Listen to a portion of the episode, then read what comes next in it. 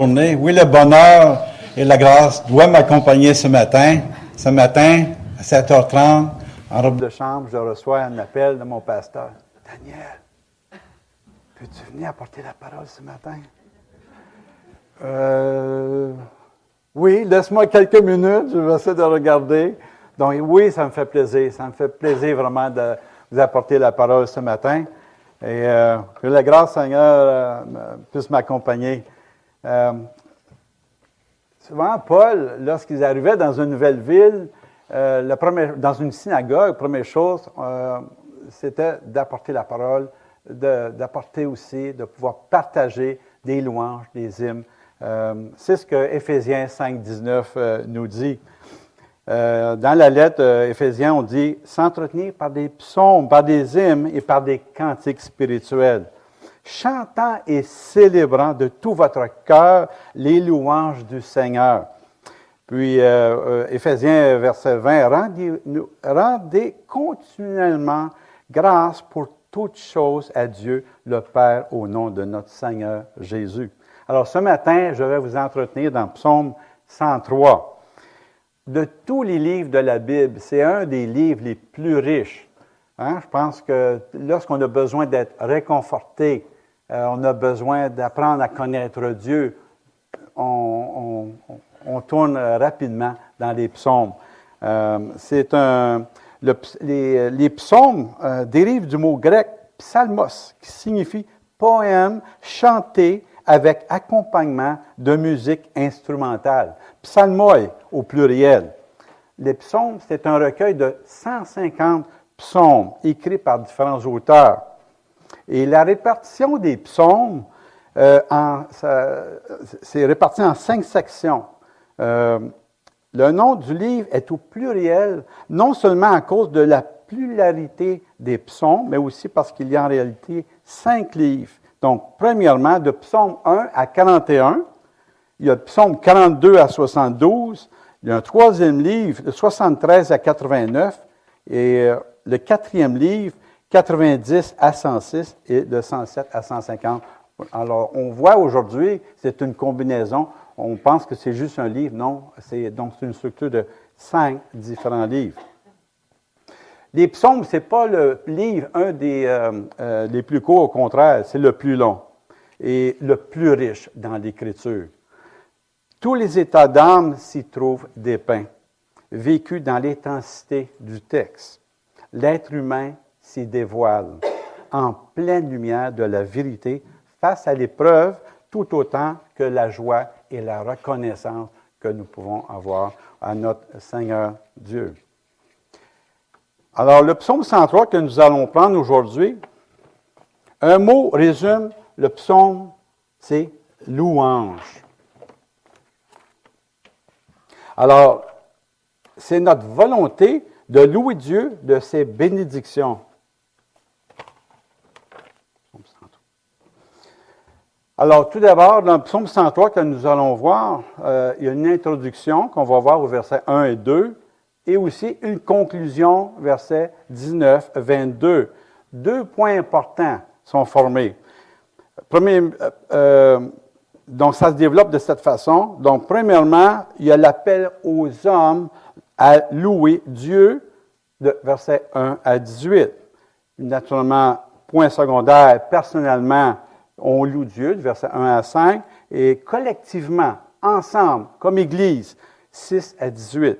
Et dernier point principal, la création aussi loue l'Éternel. Loue l'Éternel dans les cieux et sur la terre. Alors, je vais lire euh, Psaume 103. Hymne de louange de David, de David. Mon âme bénit l'Éternel, que tout ce qui est en moi bénisse son saint nom. Mon âme bénit l'Éternel et n'oublie aucun de ses bienfaits. C'est lui qui pardonne toutes tes iniquités, qui guérit toutes tes maladies. C'est lui qui délivre ta vie de la fausse, qui te couronne de bonté et de miséricorde. C'est lui qui rassasie de bien ta vieillesse qui te fait rajeunir comme l'aigle. L'Éternel fait justice. Il fait droit à tous les opprimés. Il a manifesté ses voies à Moïse, ses œuvres aux enfants d'Israël. L'Éternel est miséricordieux et compatissant, lent à la colère et riche en bonté. Il ne conteste pas sans cesse, il ne garde pas sa colère à toujours. Il ne nous traite pas selon nos péchés, il ne nous punit pas selon nos iniquités. Mais autant les cieux sont élevés au-dessus de la terre, autant sa bonté est grande pour ceux qui le craignent. Autant l'Orient est éloigné de l'Occident, autant il éloigne de nous nos transgressions. Comme un père a compassion de ses enfants, l'Éternel a compassion de ceux qui le craignent, car il sait de quoi nous sommes formés. Il se souvient que nous sommes poussière. L'homme, ses jours sont comme l'herbe. Il fleurit comme la fleur des champs. Lorsqu'un vent passe sur elle, elle n'est plus, et le lieu qu'elle occupait ne la reconnaît plus. Mais la bonté de l'Éternel dure à jamais pour ceux qui le craignent, et sa miséricorde pour les enfants de leurs enfants. Pour ceux qui gardent son alliance et se souviennent de ses commandements afin de les accomplir. L'Éternel a établi son trône dans les cieux et son règne domine sur toutes choses. Bénissez l'Éternel, vous ses anges, qui êtes puissants force et qui exécutez ses ordres en obéissant à la voix de sa parole. Bénissez l'Éternel, vous toutes ses armées, qui êtes ses serviteurs et qui faites sa volonté. Bénissez l'Éternel, vous toutes ses œuvres, dans tous les lieux de sa, de sa domination. Mon âme bénit l'Éternel. Amen. Alors, merci Seigneur pour cette parole, Seigneur, réconfortante. Oui, Seigneur, nous te devons toute louange, Seigneur. Tout a été créé par toi. Merci, grand Dieu, éternel, tout-puissant. Quelle grâce, Seigneur, que nous avons. Et nous voulons, Seigneur, apprendre ce matin ta parole. Nous voulons apprendre à te connaître de ce que tu es, de ce que, que toute louange t'appartient. Alors, prie ce nom, Seigneur Jésus. On te prie. Amen. Alors, comment ce texte nous parle aujourd'hui? Alors, ça exhorte à l'adoration, à aimer notre, notre Seigneur. Ça souligne de nombreux bienfaits à ceux qui, euh, euh, ceux qui le louent. Premier point principal, c'est l'appel aux hommes à le louer, versets 1 à 18. Donc, tout d'abord, personnellement, verset 1 de David, Mon âme bénit l'Éternel. David s'exprime que tout ce qui est en moi bénisse son saint nom. Il célèbre les bienfaits. C'est un éclatement de joie. David, le loup, il est reconnaissant. Il le remercie parce que c'est un moyen, c'est une gratitude envers Dieu. Il le reconnaît dans tout ce qui est bien fait et même euh, durant ses malheurs. Euh, il reconnaît où ce que Dieu l'a conduit jusqu'à maintenant. Le psaume 103, c'est un psaume de reconnaissance qui nous fait réaliser les bontés de Dieu. Venez chanter, louer et célébrer. Ce psaume nous invite à louer Dieu. Verset 2, Mon âme bénit l'Éternel et n'oublie aucun de ses bienfaits. Au verset 2, David ne veut pas oublier la bonté de Dieu, il veut partager cette louange. Il nous parle de la bonté de Dieu envers lui pour les délivrances dont il fut l'objet un beau chant que j'aime. Bénissez l'Éternel, bénissez l'Éternel, que tout ce qui est en moi bénisse son grand nom. Donc, euh, je vais laisser ça au, au, euh, chanteur. Mais vous comprenez, je pense qu'on va pouvoir le chanter. Alors, c'est un, un, un beau chant. Donc, ça nous rappelle qu'on doit bénir Dieu en tout temps. Alors, que signifie vraiment bénir l'Éternel? Bénir Dieu. Peut-on bénir l'Éternel, lui qui a tout, lui qui a tout fait? On a surtout l'habitude de parler de bénédiction, de bénédiction de Dieu à notre endroit, lorsque Dieu nous bénit. Mais selon la Bible, les croyants aussi bénissent Dieu. Il est étonnant de voir la ressemblance de ce que le psaume dans le texte d'Éphésiens 1, 1, de 3 à, euh, Éphésiens 1, verset 3 à 14. Éphésiens 1, 1, 3, les deux sens qui sont employés, je ne lirai pas, mais si vous avez l'occasion de lire, dans la version Summer, il est écrit Béni soit le Dieu et Père de notre Seigneur Jésus-Christ, qui nous a bénis de toute bénédiction spirituelle dans les lieux célestes en Christ. Puis dans la version seconde, on loue Dieu, car il nous a comblés de bénédictions. En réalité, les deux sens sont euh, distincts. Nous bénissons Dieu et il nous bénit. C'est comme si Dieu approuve nos louanges, car il nous bénit.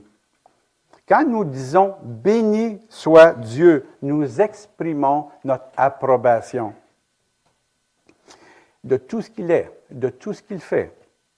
Comme il est question de Dieu, il s'agit d'une forme d'adoration. Toute adoration sincère implique une approbation totale et admirative. On admire, donc euh, on loue le Seigneur, une célébration de l'action de Dieu. En revanche, quand Paul, quand Paul déclare que Dieu nous a bénis, ça ne veut pas dire que Dieu nous a adorés. C'est lui qui est l'objet de notre adoration.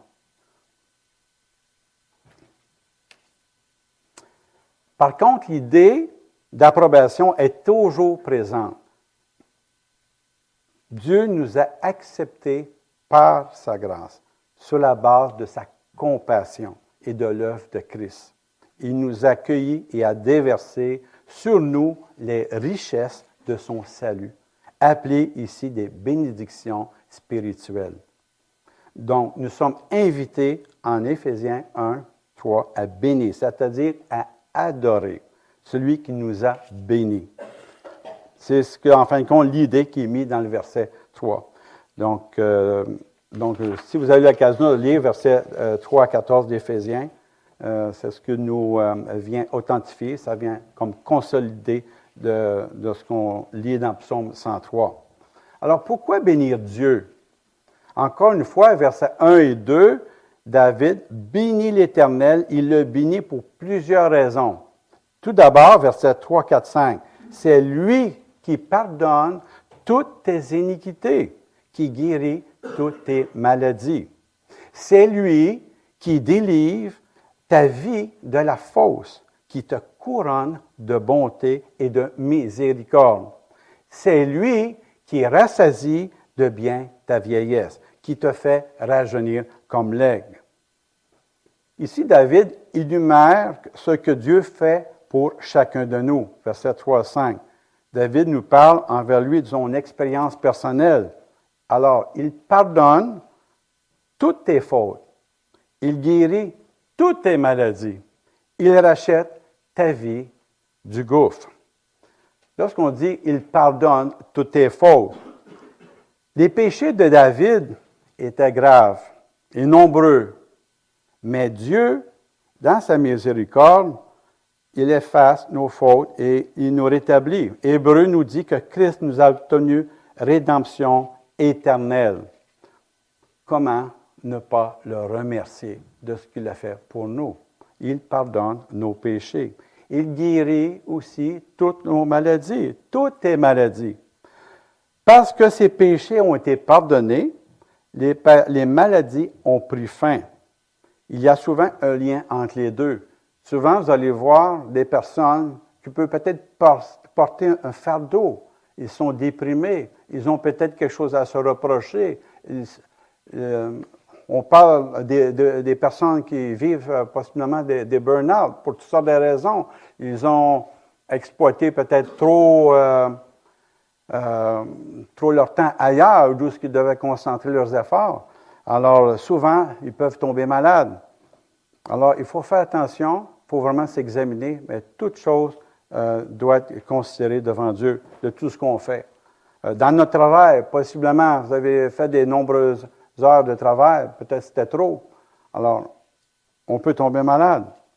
Mais Dieu ne veut pas de cette façon-là qu'on qu'on gère notre vie dans notre travail. Alors, le rétablissement de la santé, de la guérison physique a été la manifestation visible de la guérison spirituelle de David.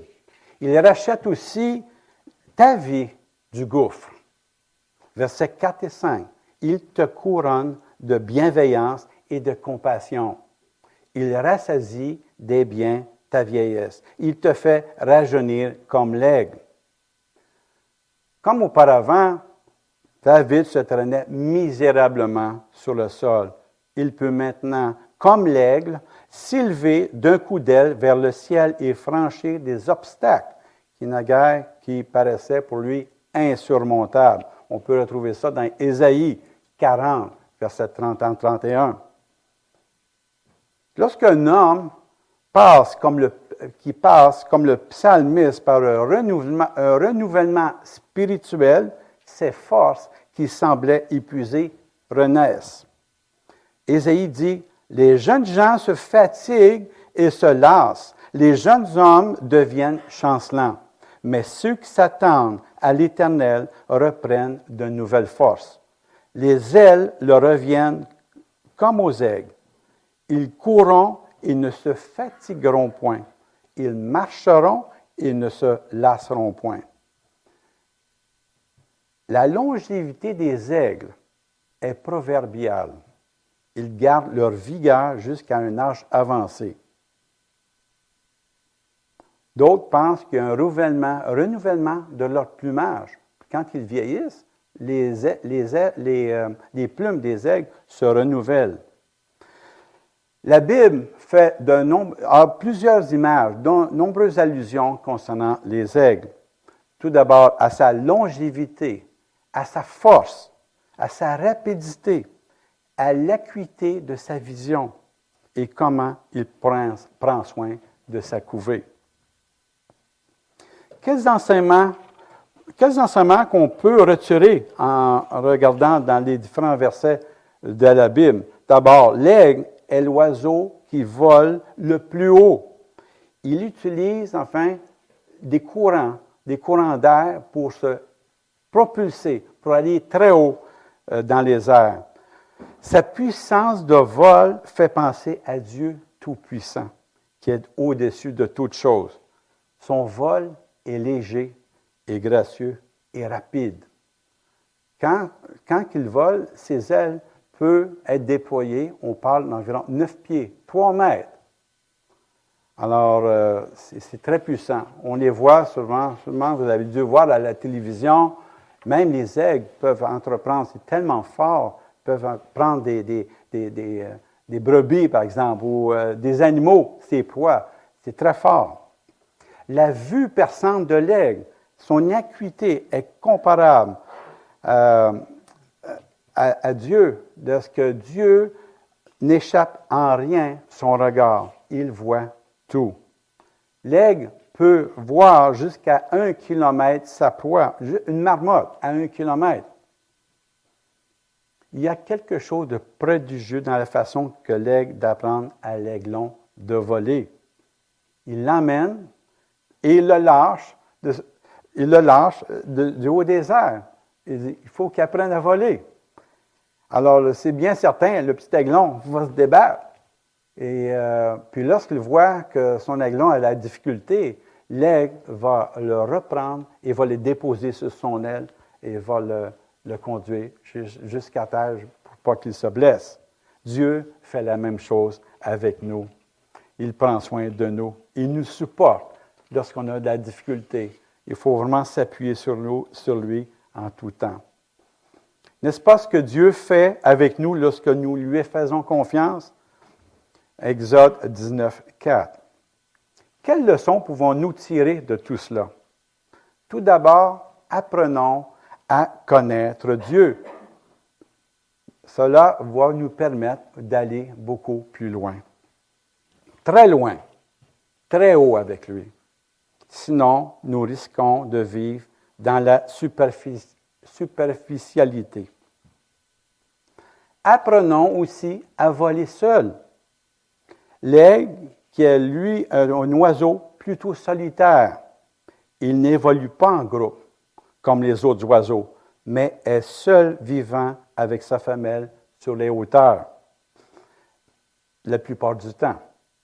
Bien que les chrétiens sont appelés à être ensemble dans la communion fraternelle et à avoir des projets communs en tant qu'Église, n'oublions pas que l'évolution personnelle de notre vie de prière ne peut se faire qu'en retrait, dans la solitude pour passer du temps avec Dieu. Matthieu 6, 6. Mais quand tu pries, entre dans ta chambre, ferme ta porte et prie ton Père qui est là dans le lieu secret. Et ton Père qui voit dans le secret te le rendra. Apprenons comme l'aigle aussi à exploiter la tempête. Alors que les autres oiseaux ont tendance à fuir, l'aigle agit complètement différemment. Il cherche le noyau du courant aérien et une fois trouvé, il déploie ses ailes et peut ainsi s'élever encore plus haut.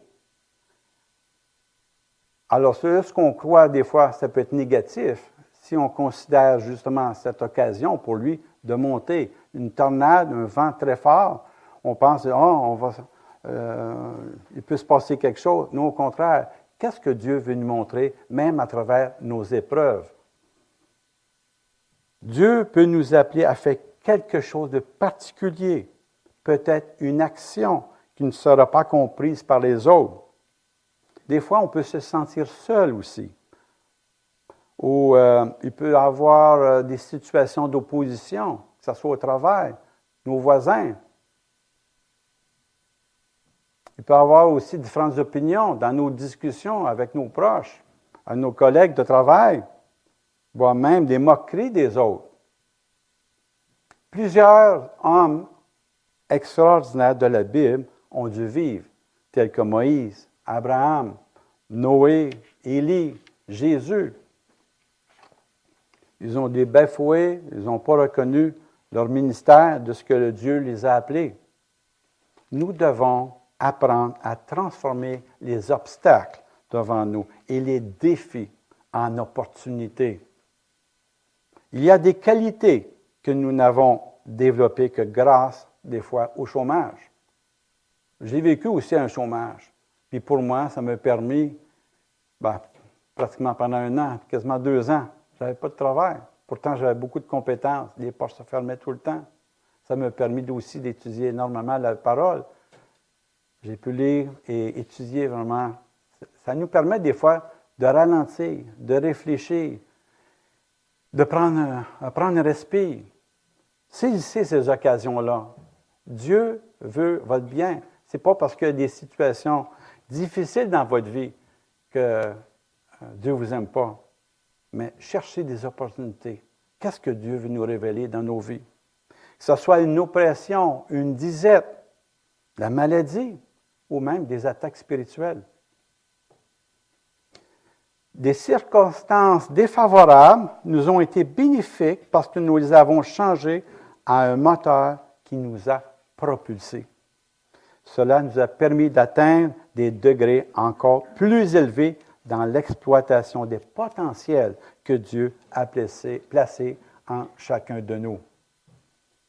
David a su vaincre Goliath grâce à sa communion avec Dieu. Alors, bénissez l'Éternel parce que Dieu le mérite. Il en est digne nous lui rendons hommage qui lui est dû. Nous sommes à notre place lorsque nous le bénissons. il ne faut pas s'éloigner lorsqu'il y a des situations comme ça difficiles, mais au contraire, prenons le temps et de regarder à Dieu. C'est en glorifiant Dieu que nous accédons au bonheur éternel. Nous avons beaucoup de mal à demeurer dans cet état d'esprit quand des moments difficiles surviennent. La louange, l'adoration, parfois, elle peut être nulle. Ça ne vient pas non plus naturellement.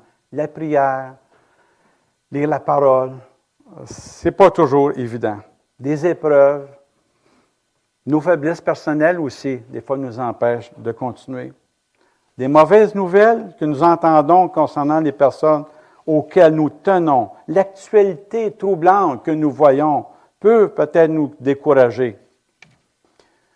Mais nous découvrons quotidiennement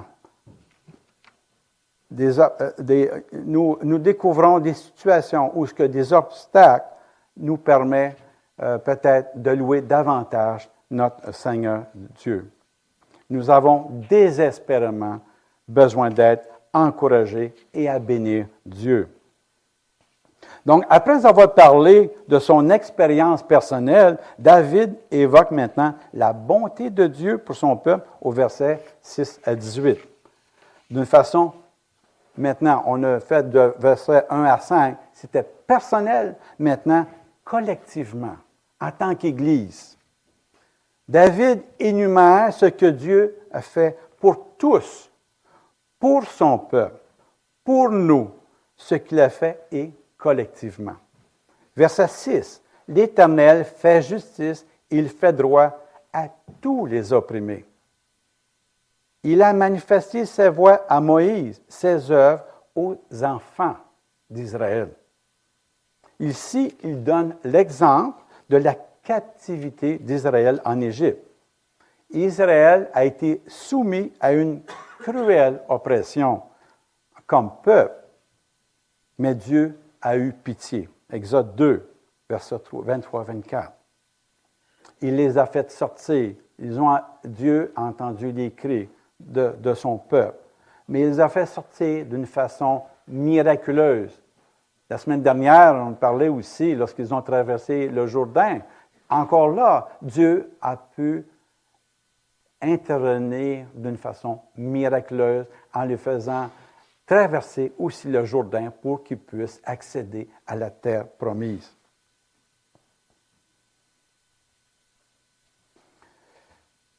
C'est à cause de l'alliance qu'il a faite avec le peuple d'Israël, c'est pour cela que Dieu intervient. Il nous voit, nous sommes ses enfants. C'est la même chose pour nous. Il voit toutes choses pour nous. Maintenant, si j'ai trouvé grâce à tes yeux, fais-moi connaître tes voies. Exode 33, 13. Verset 8. L'Éternel est miséricordieux et compatissant, lent à la colère et riche en bonté. Il ne conteste pas sans cesse, il ne garde pas sa colère à toujours. Il ne nous traite pas selon nos péchés, il ne nous punit pas selon nos iniquités. Les versets, les versets 8 et suivants sont remplis d'affirmations sur la bonté et la bienveillance de l'Éternel. L'attitude de Dieu envers nous est faite de compassion pour nos souffrances et de miséricorde pour nos péchés. Il est lent à la colère, il supporte avec une patience sans borne nos innombrables infidélités. Jésus-Christ a exprimé à son Père, je suis venu appeler non pas des justes, mais des pécheurs à la repentance. Luc 5, 32. Si nous ressentons des remords sincères pour une faute que nous avons commise, si nous repentons, nous nous repentons, et si nous demandons pardon à Dieu, il nous pardonnera volontiers, même pour des péchés graves. Ésaïe 1, 18 un cœur brisé et broyé, ô Dieu, tu ne mépriseras pas. Dans Psaume 51, 17.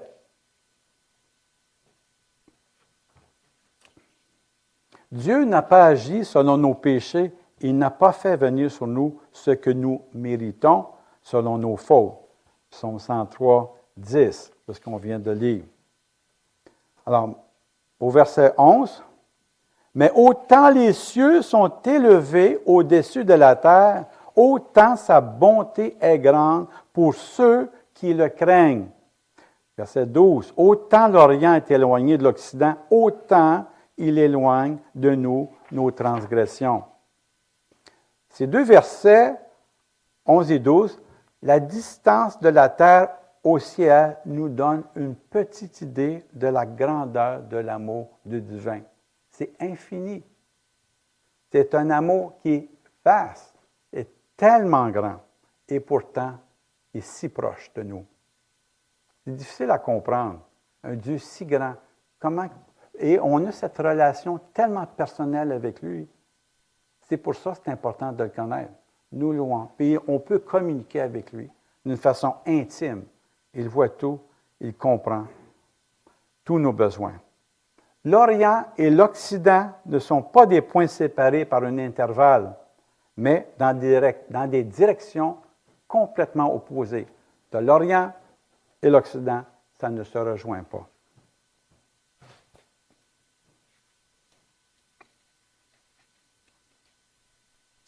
Verset 13. Comme un père a compassion de ses enfants, l'Éternel L'Éternel a compassion de ceux qui le craignent, car il sait de quoi nous sommes formés. Il se souvient que nous sommes poussière. L'homme, ses jours sont comme l'herbe. Il fleurit comme la fleur des champs. Lorsqu'un vent passe sur elle, elle n'est plus, et le lieu qu'elle occupait ne la reconnaît plus. Mais la bonté de l'Éternel dure à jamais pour ceux qui le craignent, et sa miséricorde pour les enfants de leurs enfants, pour ceux qui gardent son alliance et se souviennent de ses commandements afin de les accomplir. Un bon père est toujours ému par les besoins de ses enfants. S'ils ont faim, il s'empresse de leur donner à manger, n'est-ce pas? Je ne connais pas les parents qui vont dire Ah, oh, ben, tu n'as pas fait ci, tu n'as pas fait ça, hein, tu ne mangeras pas. Ah, ça ne durera pas longtemps. Peut peut-être sauter un repas, mais il va, prendre soin de lui, n'est-ce pas? Même s'il commet des fautes, même s'il désobéit, il ne, il pas. Il va le châtier, mais c'est pour son bien. Il va prendre soin de lui. Dieu fait la même chose avec son peuple. Il les a emmenés dans le désert pendant 40 ans. Ce n'est pas parce qu'il ne les aimait pas, mais il, a appris, il leur a appris à corriger et à regarder à lui toutes les bénédictions qu'il fait pour son peuple. Dieu fait la même chose avec nous. La vie de l'homme est courte. C'est éphémère. Ça va vite. Moi, je m'aperçois des fois, je pense des fois, c'est nos enfants qui nous, qui nous fait réfléchir comment la vie peut être courte. On, on vieillit, mais euh, on sait que notre espérance est une vie éternelle avec le Seigneur. On a cette joie de savoir que ici c'est éphémère, avec tout, tous nos, euh, que ce soit physique des fois, on peut souffrir physiquement, moralement, mais notre espérance est en lui. Un jour, nous pouvons habiter avec lui. Dieu aime entendre des louanges qui viennent de l'homme, d'un cœur sincère, même dans la faiblesse. Nous crions, nous pouvons pleurer à lui. Et il voit nos, larmes. Mais il garde toujours ses commandements, son alliance c'est avec nous. Il nous a fait des promesses. En résumé des versets qu'on vient de voir, cela nous montre qui est Dieu vraiment. Dieu c'est un Dieu de compassion. C'est un Dieu de grâce. Il est lent à la colère, riche en bienveillance. Il éloigne aussi nos offenses. Il nous pardonne. Deuxième point principal, appel à la création. Alors, nous avons vu dans le premier verset cette relation personnelle. Nous venons de voir aussi cette relation en tant qu'Église en tant, comment il prend soin de nous. Des fois, euh, on peut être peu nombreux, euh, mais Dieu prend soin de nous en tant qu'Église, aussi longtemps qu'on prie pour lui, qu'on toute adoration va vers lui. Donc, versets 19 à 22, c'est l'appel à la création de louer Dieu. L'univers entier ne vit que par elle. Tous les êtres créé dans tous les domaines de l'univers nous invite à bénir l'Éternel. Versets 19 à 22. Dieu règne dans le ciel.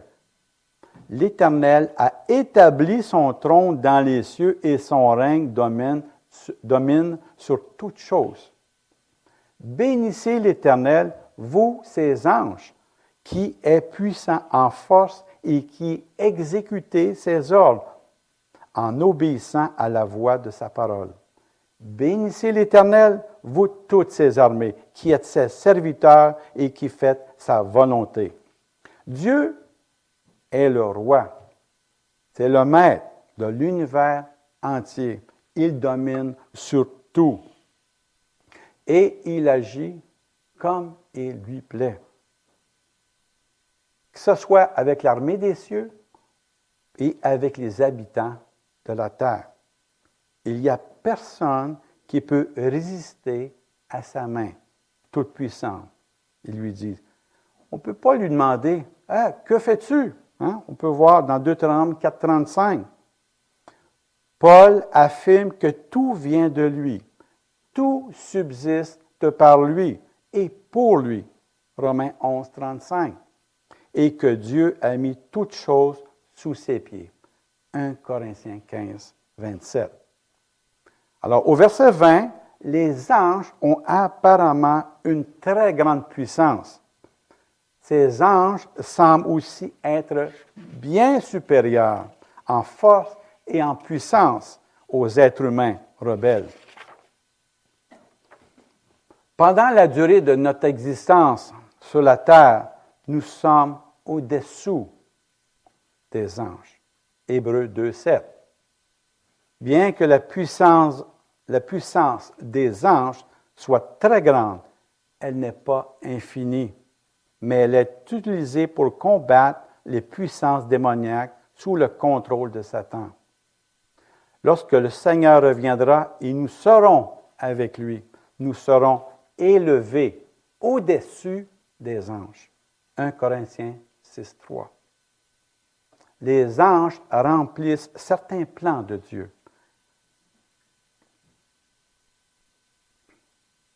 Ils servent aussi directement Dieu en le glorifiant pour ce qu'il est en lui-même, pour son excellence, pour son extraordinaire plan de salut dont ils observent le déroulement. Jésus nous dit qu'il y a la joie parmi les anges de Dieu pour un seul pécheur qui change de vie. Luc 15, 10. Chaque fois que quelqu'un se détourne de ses péchés et se confie en Christ, pour être sauvé. C'est une joie au ciel. Il y a des louanges. Nous sommes aussi heureux lorsqu'on voit nos frères, nos sœurs, qui on a apporté la parole, on a prêché la parole. On voit un âme, on était là chercher. Seigneur nous a donné les paroles nécessaires pour que ces gens puissent, ces personnes puissent euh, apprendre à connaître Dieu. Quelle grâce pour nous. Mais imaginez la chorale qui peut être dans les cieux lorsqu'un âme est sauvé. Le verset 21, l'âme céleste semble faire référence aux anges et aux autres créatures célestes. Paul précise qu'en Christ, toutes choses ont été créées par lui sur la terre, les visibles et les invisibles, les trônes et les seigneuries, les autorités, les puissances. Oui, par lui et pour lui, tout a été créé. Verset 22. Dieu manifeste ses œuvres sur la terre. Bénissez l'Éternel, vous toutes ses œuvres, dans tous les lieux de sa domination. Mon âme bénit l'Éternel. Mon âme bénit l'Éternel. Le psaume finit comme il a commencé, de la même façon en louant l'Éternel. Alors les psaumes suivants, les psaumes 104, les psaumes 105, 106, sont aussi, sont aussi des psaumes de louange et le désir de louer Dieu. Invitons notre âme à bénir Dieu et à discerner ses innombrables bienfaits.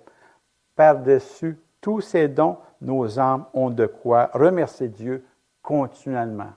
Amen. Alors merci, grand Dieu. Merci pour ta puissance, de ta bonté, encore une fois, Seigneur. Nous te louons, nous te glorifions, Père éternel. et ta grandeur. N'arrête pas, Seigneur, de nous émerveiller.